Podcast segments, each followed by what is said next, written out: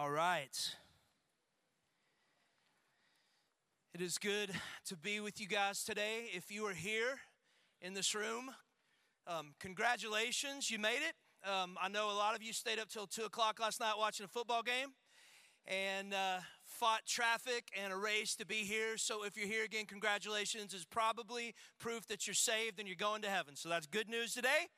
We got reason to celebrate. And um, we're continuing our series that we've been calling This Matters. And what we're doing is we're looking at um, some of the th- reasons why we do what we do as a church. as I've said, excuse me, every re- um, week that I've preached through the series is that I think a lot of times us pastoral types take for granted that you know why we do what we do as a church. Why do we sing? Why do we preach? Why do we do the Lord's Supper?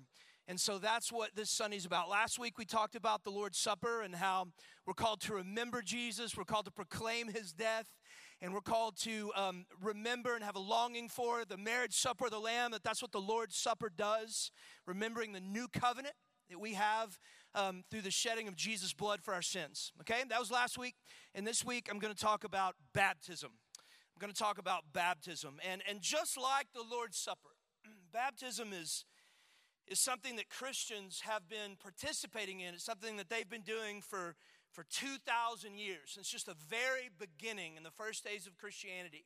Baptism is something we've been doing together. And so, if you're new to church, what I want to do just very quickly is I want to start the sermon off by just giving you a quick definition of what baptism even is. And so, baptism is when a person trusts in Jesus as their Lord and Savior. When they make the decision, I'm gonna, I'm gonna be a follower of Christ, and then the Lord um, imparts on them His righteousness. You're forgiven of all of your sins. You're restored back into your uh, right relationship with God that you were created for. Um, when that happens, that the Scripture shows us and even commands us, Jesus does, to that the next step is to be baptized. And what baptism is, is when um, a believer is immersed in water, and then they come out of that water as a symbol of their death to sin and them rising again to walk in a new life because of the person of Jesus. In other words, here's what baptism is baptism is a public proclamation, it's a public display of an inward reality that you've been saved by Jesus. That's what, that's what baptism is all about, is you publicly proclaiming, making a public profession of your faith of what Jesus has done for you. Now, I thought a long time about how to kind of preach this sermon, and I thought about going to a specific place in the Bible and just kind of doing it verse by verse, which is what I normally do. But the problem with that approach for the subject of baptism is that if I did that, if I just took one section of Scripture, then I think it would leave a lot of unanswered questions. Um, I've been at the Stone since 2002. Um, I guess that's 14 years, and I was thinking about it.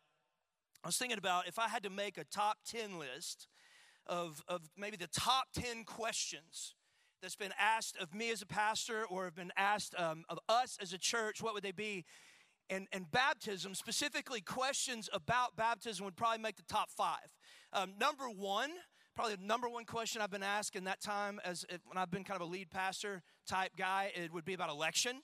Um, I'm not talking about the election of 2016. I'm talking about election, whether whether you choose God at your salvation or if God chooses you at your salvation. Um, number two probably be, unfortunately, divorce. You know, when can a person get divorced? Uh, you know, can they get remarried? What are the conditions? The, whether or not they can get divorced. Um, number three probably be about money. Um, you know, am I supposed to tithe? Do I have to tithe? What does the tithe look like? And then number four uh, would be baptism. Would be baptism. It's, it's, it's historically and still is today a subject of a lot of debate among Christians. You know, how, um, how should a person be baptized? It's been, been talked about for centuries. Who should be baptized? You baptize infants, Do you baptize just believers. Um, is, is baptism necessary for salvation? There's a ton of questions. And so that's what I'm going to do today. And instead of just preaching again through a single text, I'm going to kind of take this sermon to answer a few of those questions. Now, it's a little bit different sermon if you've heard me um, throughout the years. I, I, the sermon at the end of it, I promise you, is very short. One and number two, you're not going to walk out of here being like, "Woo!" ripping your clothes off like charge hell with a water pistol kind of thing. It's just kind of didactic. I'm just kind of teach a little bit, um, kind of like a seminary class almost. And so the idea being is that if you are a if you're a believer and you have been baptized, that you'll leave here today, you'll have a deeper understanding of what took place in that moment when you were baptized. And then if you're a believer here that's never been baptized, that you would walk out the doors and one, you would understand what baptism means, and two is that you would be compelled to take that step of obedience and go ahead and do that. All right, so that's what today is. Short message. Let me just jump in with the first question. And want, the first one I want to answer is this. Um, and I've been asked this numerous times throughout the years. And the question is Should baptism be done by immersion? In other words, is, is the proper biblical mode of baptism for a person to be dunked underneath the water or immersed in water? Or is it okay if a person's baptized by sprinkling or by pouring? And um, before I jump in and kind of jump in the Bible and answer that question, I want to show you a real quick video of, of this pastor. He's a former uh, wrestler that has taken baptism by immersion to a whole nother level. Just for fun, let me show you this real quick.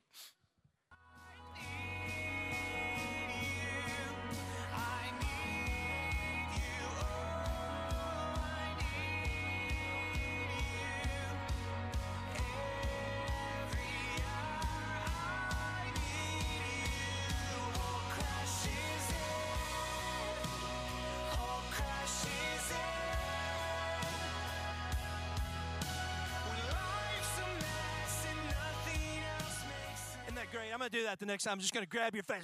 Bam! Now, I love that. I think the guy believes in baptism by immersion. But, but here's the thing. I, the question is is it okay? Like, is it biblically permissible um, to baptize by other modes than what we just saw our, our brother, uh, I think his name is Pastor Kev, if you want to look it up, what he is doing there.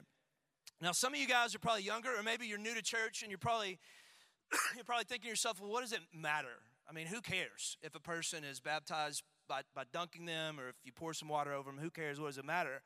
But the, the thing you understand, and I'm not going to go into all the reasons just for the sake of time today, but this has been a subject of debate in the church literally for centuries. For centuries, people have been arguing about this and debating it. And, and not only, I think, is it um, a subject of debate over the centuries, but it's been kind of a, a historical question in our own church. You know, one of the things that's really cool about our church, and I love this, and I never foresaw this happening, is when we started the Stone, I, I was amazed at how many different uh, people came from so many different backgrounds. I grew up Baptist, and so I, I was um, I was baptized at eight by immersion. I'll talk about that just for a second at the end of this message. But when we started the stone, I just kind of in the back of my mind thought, well, a bunch of Baptists will show up, and they didn't. We had we had Catholics that were showing up, and we had folks from Methodism and Episcopalian church and, and Bible churches, and we had our favorite people, which are people that have never been to church before because you don't have any baggage at all. Now we're there. We loved you. You were coming, but then all these questions about baptism were coming up. People were telling me, Matt, I was baptized as an infant but I've never been baptized as a believer. After I made a public profession of faith, do I need to get rebaptized? And then, maybe even more than that, I was asked the question okay, Matt, I was baptized as a believer. Um, let's say at 14 years old, I made a profession of faith.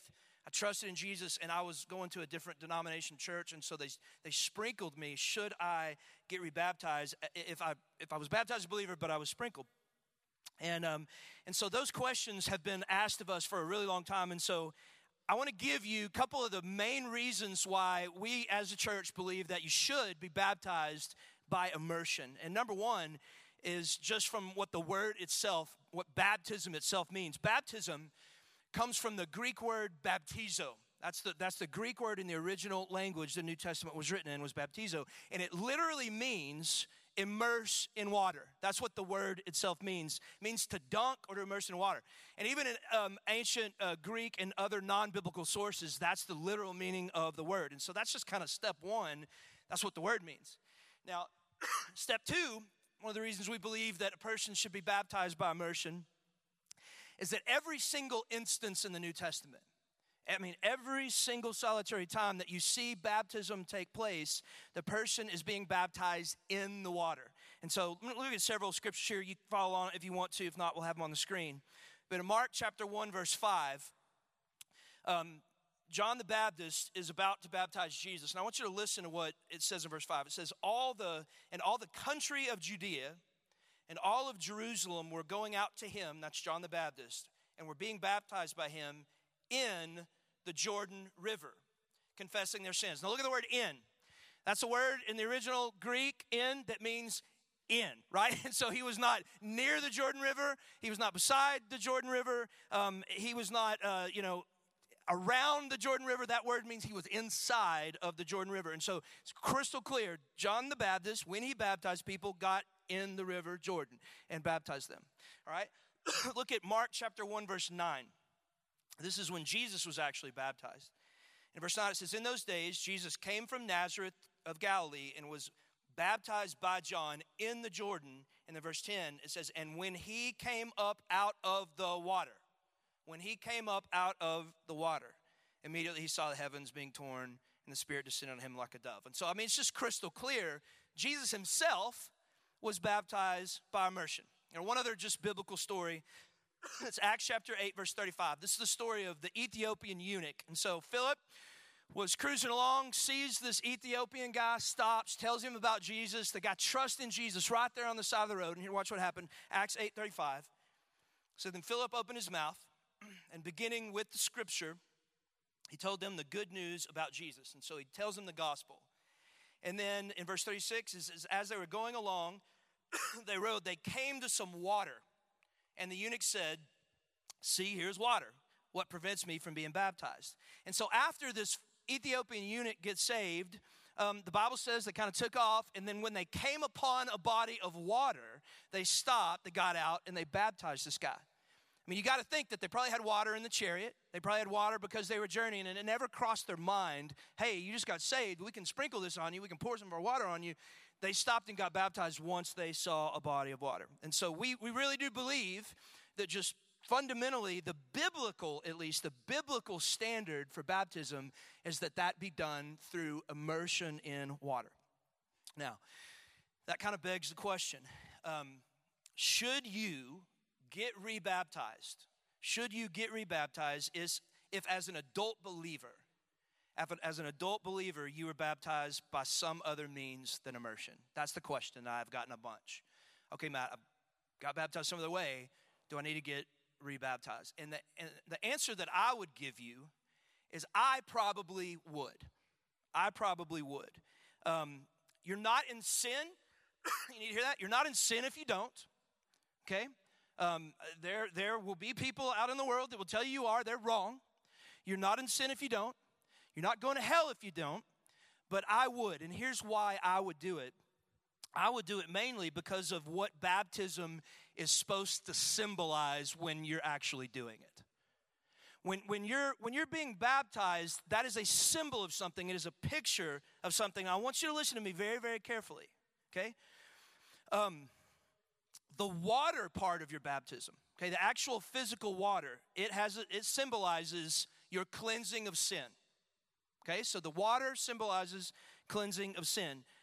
But listen, it's the immersing in that water and then coming up out of the water that symbolizes your death to sin and your rising to a new life in Jesus Christ. Okay? And so, if you were only sprinkled with water and you never came back up out of the water that you were immersed in, that, that picture of your death to sin and rising to a new life in Jesus is a part of your testimony that your baptism never got to show. Does that make sense? And so you can't forget your baptism is an outward picture of an inward reality. It's an outward picture of an inward reality. And so if you were only sprinkled by water, you were only displaying half of what happened to you at your salvation. Yes, you were cleansed of your sin, but you also are now dead to your sin and have risen again to walk in the newness of life in Jesus. That's a picture your baptism didn't show if you were just sprinkled. So for me, just me, myself, I probably would. If I had been baptized as a 13 year old kid and sprinkled, I would be rebaptized. Okay? So that's kind of the first question. Here's another question, an important one that I want to address, and it's this Is baptism necessary for salvation? Is baptism necessary for salvation? and this is kind of a big one because some denominations out there believe that you must be baptized or you're not going to heaven. That if you trust in Christ, that's great, but there must be some water that hits you at some point in time, or you are not going to heaven. All right? There's others believe that the, that the act of baptism itself is actually what saves you. That's where the Catholic Church, um, that's why they started baptizing infants. Is they, they started baptizing infants by sprinkling one because they didn't want to dunk a, a baby um, but two they believed that putting water on a child is what actually brought about spiritual regeneration in that child in case they died before they had the chance to make the decision themselves um, they would baptize them and so very important question does baptism cause salvation do you have to be baptized in order to be saved? And the answer is no. You do not. And I want to show you why. There's two main reasons. Turn with me quickly. Ephesians chapter 2, verse 8. I want to talk about why you don't have to be baptized um, in order to be saved. I'm going to add this real quick. I didn't talk about it in the first service, but uh, so I'll give you three. One of the obvious ones is the thief on the cross. You've got, you've got the thief on the cross that looks at Jesus and says, Jesus, I deserve to be here. You don't. Um, we're getting what we deserve. You're a righteous man. And he said, Jesus, will you remember me when you enter into your kingdom? And then Jesus looked at him. You remember what he said? He said, Truly, truly, I say to you, today, today, you will be with me in paradise. All right, Jesus did not magically take them both off the cross, dunk the guy in some water, and then get back up on the cross the guy went to heaven. All right, so that's kind of step one. but here's the other main reason. Look at Ephesians chapter 2, verse 8. Paul is speaking here and he says, For by grace you have been saved through faith. And this is not of your own doing. That's a key phrase right there. This is not of your own doing. It is a gift of God. All right? So so right then and there, we could just stop right there. And that answers the question. How does, how does the scripture say that you and I are saved? He says, by grace. It's by grace. The word grace means an unmerited gift. Okay? It's an unmerited favor. You are not saved because you deserved it. You are not saved because you earned it. The scripture right there, you are saved, made righteous, made holy, forgiven of your sins as a gift of God. And then he goes on, he goes, by grace through faith. Okay, faith is believing in something that God has already said or done. That's what faith is. And so, God, at some point in time, went to work in your heart and started changing you and, and, and calling you and wooing you. And then he, through the, through the gift of God, he gave you grace. And then you believed. You had faith in what he said about Jesus on the cross. And then you were saved. For, for by grace you have been saved through faith.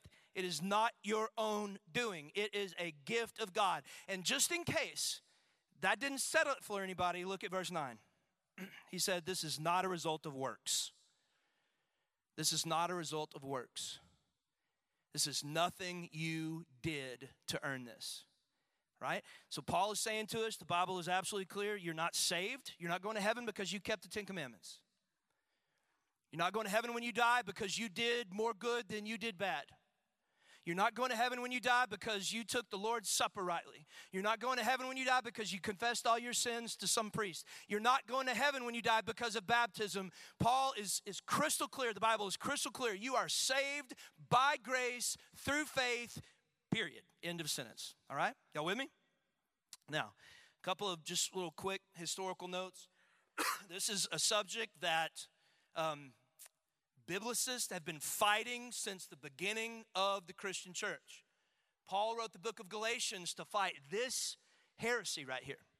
The book of Galatians is, was, was written because um, these Jewish folks were getting saved. They were coming to Christ, but they were like, man, we probably need to get circumcised because circumcision is a picture of the covenant we have with God. And Paul is raising his hand and saying, nope, we got a new covenant with God. it is not by grace through faith plus circumcision, it's by grace through faith, period, right? That's the book of Galatians. Now, the Protestant Reformation, 16th century, same thing. The Catholic Church came out and they said, look, it's not by grace through faith alone, it's by grace through faith plus Lord's Supper, by grace through faith plus baptism. And Martin Luther starts shouting from the rooftops, You guys have lost your mind. That's not what the Bible said. It is by grace through faith plus absolutely solitary nothing. By grace through faith, you're saved alone. And so he nails some thesis on a door, and the Protestant Reformation breaks out because everybody started reading the Bible for themselves and realizing they can have a relationship with God by grace through faith. And you and I are sitting here today because of it, which is pretty cool. Told you this is going to be like seminary lesson, all right? Your baptism is a public display of an inward reality that Christ has changed your life. It's not what changes your life, okay? And so that's kind of the main reason um, by grace through faith alone. Last reason that baptism is not necessary for salvation is, I think, the example that Jesus gave himself of baptism. All right? Um, think about this. Did Jesus need to be baptized in order to be saved?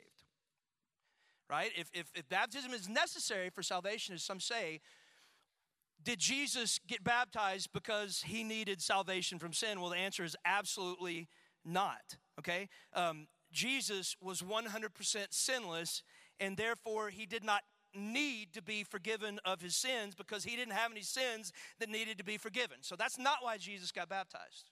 Now, but that kind of leads us to a question is why did Jesus get baptized then?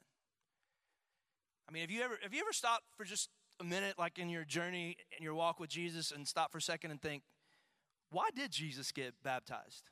Like what he never had a moment of salvation because he was sinless, so why did he get baptized. And I, am going to I'm going to read his baptism to you. I want you to listen to it carefully because it answers the question. And that answer is important to us. Here's, here's why. Because why Jesus get baptized ultimately leads us to the answer of why you and I need to get baptized. All right? Now let's read this. Matthew chapter 3 verse 13. Then Jesus arrived from Galilee at the Jordan that's a river, coming to John to be baptized by him. Now, let me stop right there and say this one thing.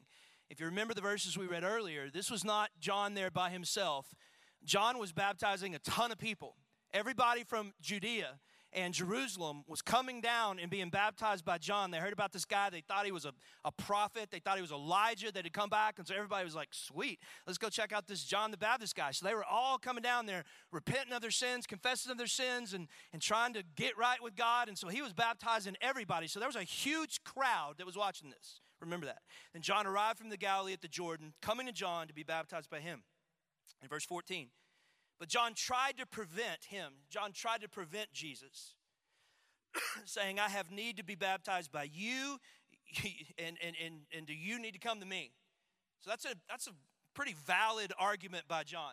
John the Baptist knows exactly who Jesus is. He was his first cousin. He was the dude that leapt in the womb when Mary came walking in when she's pregnant with Jesus. Johnny B knows who Jesus is, and Jesus comes walking up, and John the Baptist says, Hold up for just a second. Um, I don't need to baptize you. I know who you are. You're the, the Lamb of God that takes away the sin of the world. You, you don't need to be baptized. If anything, my man, you need to baptize me. And then watch what Jesus says in verse 15. He says, But Jesus answered him and said, Permit it at this time, for in this way it is fitting for us to fulfill all righteousness. And then he permitted him. And so Jesus looks at his cousin and said, Listen, man, we have to do this because there's something that I'm trying to accomplish by my baptism. Because you got to let me do this, man, because there's something we're, we're doing here through my baptism. And in verse 16, he says, After being baptized, Jesus came up immediately from the water, and behold, the heavens were opened, and he saw the Spirit of God descending as a dove and lighting on him. And behold, a voice out of the heaven said, This is my beloved Son, in whom I am well pleased. That, that had to be a crazy moment for all these people that just showed up thinking they were going to hang out with John the Baptist, and all of a sudden, this guy who they have no idea who he is.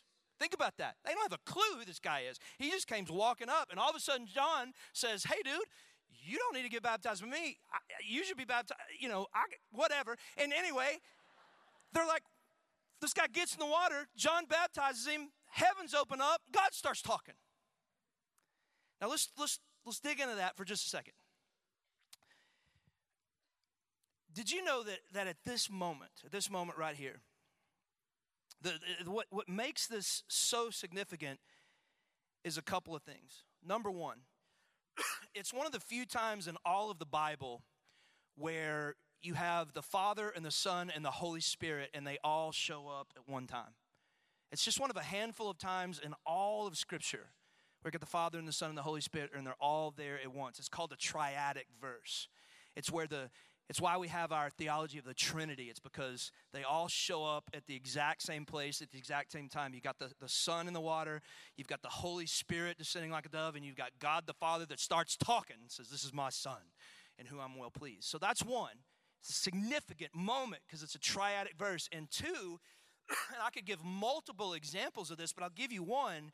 Did you know that in all four of the Gospels, Matthew, Mark, Luke, and John, Jesus' birth is only mentioned twice.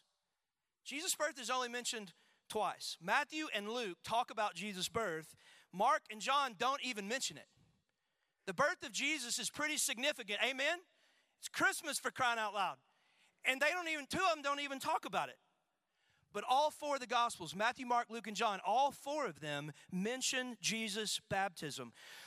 what is so critical about this moment that Jesus looks at his cousin and said, Man, we have to do this. What's so significant about this moment that the Father, the Son, and the Holy Spirit all show up at the exact same place at the exact time? What's so significant about this moment that all four of the gospel writers, inspired by the Holy Spirit, are like, We have got to put this down on paper for the world to know?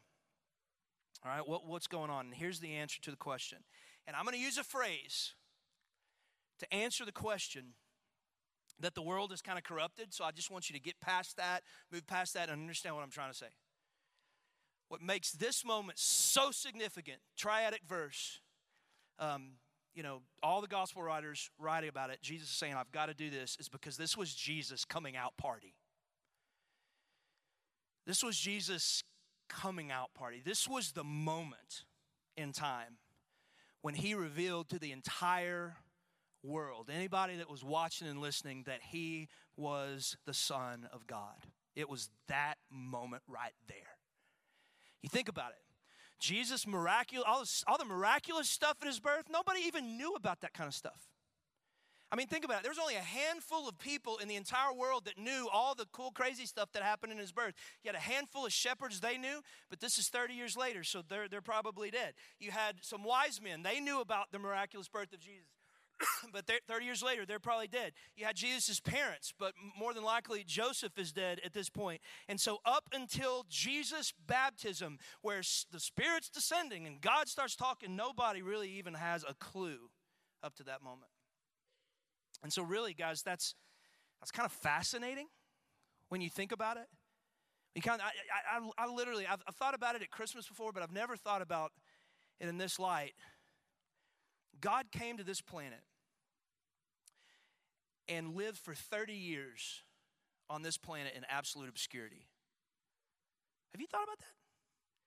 This is, this is the God that created the heavens and the earth. This is the God of the universe. This is the great I am, the Alpha, the Omega, the one that's always been. He was not created, He was eternal. He's everywhere, all the place, all the time. He's all knowing. And what He did, God came to this world, this earth, right here, and He came as a baby and He hung out for 30 years, kind of in the shadows. I, have been to Israel before.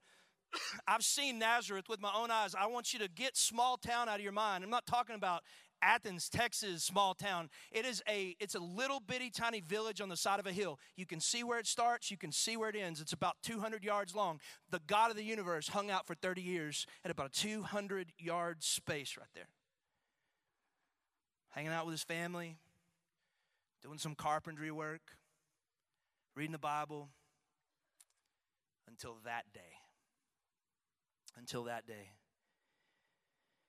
That, that day, he came walking out of the shadows. He came walking out of obscurity. And he walked up to a really big crowd, and his cousin said, Hey, everybody, stop for just a second. I want to introduce you to somebody. This is the Lamb of God that's going to take away the sin of the world. And then Jesus stepped into the water. He stepped into the water. And He comes down into the water and he comes back out. Spirit of God descends. The Lord starts talking. Hear this. what was so critical about this moment when Jesus was baptized, listen, is in a lot of ways, this was Jesus' very first sermon. Okay, and that's, that's huge. This was the very first message that Jesus gave the world. Think about that. He's been hanging out on the side of a hill for 30 years. He comes out, this is his message. And what was this message that he gave to the world? His very first sermon, it was simply this I'm going to get down into some water and I'm going to come back out of that water. And the reason that I'm doing that is I am preaching and I am proclaiming to the world that there is coming a day really soon that I am going to die for the sin of the world, but that's okay. Three days later, I'm not going to be dead anymore. I'm coming out of the grave and I'm going to conquer sin and death so that anybody that believes in me, they too can die to their sin and rise again to walk in the newness of life. Jesus was baptized to proclaim to the world his identity as the Son of God. It was his coming out party. He's, he's saying, I'm the Son of God. And that's why, if you're a believer and you've never been baptized, that reason right there is absolutely why you should be baptized. For the exact same reason that Jesus was baptized. Because when you are baptized, you are not receiving the forgiveness of your sins. When you get baptized, you are seizing the opportunity to preach to the world your very first sermon. Your baptism, my baptism, is a sermon that every believer in this room, in the sound of my voice, is called to preach. So you think that guys like me are the only ones that are called to preach. It's not true. Every single believer in this room is called to preach, and this is the sermon that you are called to preach. Jesus said, If you deny me before man, then I will deny you before the Father. But if you proclaim me before man, I will proclaim you before the Father. And when, the, when you trust in Jesus as your Lord and Savior, this is your opportunity to proclaim Jesus to everyone. It's the sermon that every single one of us in this room is called to preach. I have been buried with Christ, and through him I will rise again to walk in the newness of life. Um, I debated to tell this story um, because there's some probably some theologians that would argue with me whether or not this was improper, but I was rebaptized as an adult. The first time I was baptized was when I was eight years old. I really believe that my salvation was genuine. I remember as an eight year old realizing that I, I needed to be forgiven of my sin and felt Jesus calling me to himself. But then through junior high and high school, in the first part of college, just ran away from him completely. And, and you, I've told this story before and came really started following Jesus in college and really walking with him and then got into ministry and then always wrestled with whether or not I should be rebaptized because I did I didn't really have a clue what it meant. I had no idea the purpose of it, which is I am proclaiming to the world this message that I've died to my sin. I'm walking with Him, and um, and even if I had, I, I didn't do it. and so um, I went to Israel. I was with my wife. I was with uh, Halim Suh, our pastor that preaches here a lot, and and it was 2006, and we had driven down to the Jordan River down below the big mountain that Jerusalem is on top of, and Galilee's the other way, and the Jordan River's right there. And it's just exactly how you imagine it. There's a desert, it is just dry desert, and then there's some green trees that kind of snake along, and that's the Jordan River. And we went down there to check it out, and, and you know it's somewhere between here and here that Jesus was baptized because that's right down there at the bottom where Jerusalem, the road from Jerusalem feeds into it. And I don't remember how this happened, but at some point in the little journey there, Halim and I look at each other and like, we got to do this, man. We're at the Jordan. We got to do this. And so we got down into the Jordan River, and there was all these tourists, man. They were all these tourists were just standing around watching us. And we got down there, and my wife got in there with us, and, and Halim started. And Halim, being the good five point Calvinist that he is, he started and said, I just want everybody to know that God chose me from the foundation of the world to be holy and blameless before his sight. And he kind of did his thing. And, and then I got in, and, and I said, You know, I. I've been a Christian, but I just want everybody here to know that I'm a follower of Jesus Christ and He has forgiven me of my sin by the blood of Jesus. And I'm going to heaven when I die, not because of what I've done, but because He did for me. And then my wife and Halim baptized me. And I think a lot of people, you know, a lot of theologians might say that was unnecessary. Um, but it was just a sermon that I had to preach. You know what I'm saying? It's a sermon I had to preach. And I've had a lot of people over the years say, Matt, I, I know baptism doesn't save me, so what's the point? He said, Matt, I know that that I'm already forgiven of my sins and and so this feels just kind of like a waste of time. I've had people tell me that, you know, look, I'm, I'm, I've been saved, but I'm, I'm embarrassed or I don't like getting in front of people, and they've given all these reasons why they don't want to be baptized. But I'll end this message by saying, to, saying this to you. If you're a believer, if you're truly a follower of Jesus Christ, if your sin has really been forgiven by Jesus, what could be more important than you proclaiming that before man? So that one day when you die, he will proclaim you before his heavenly Father. That's why we do it. All right, let's pray.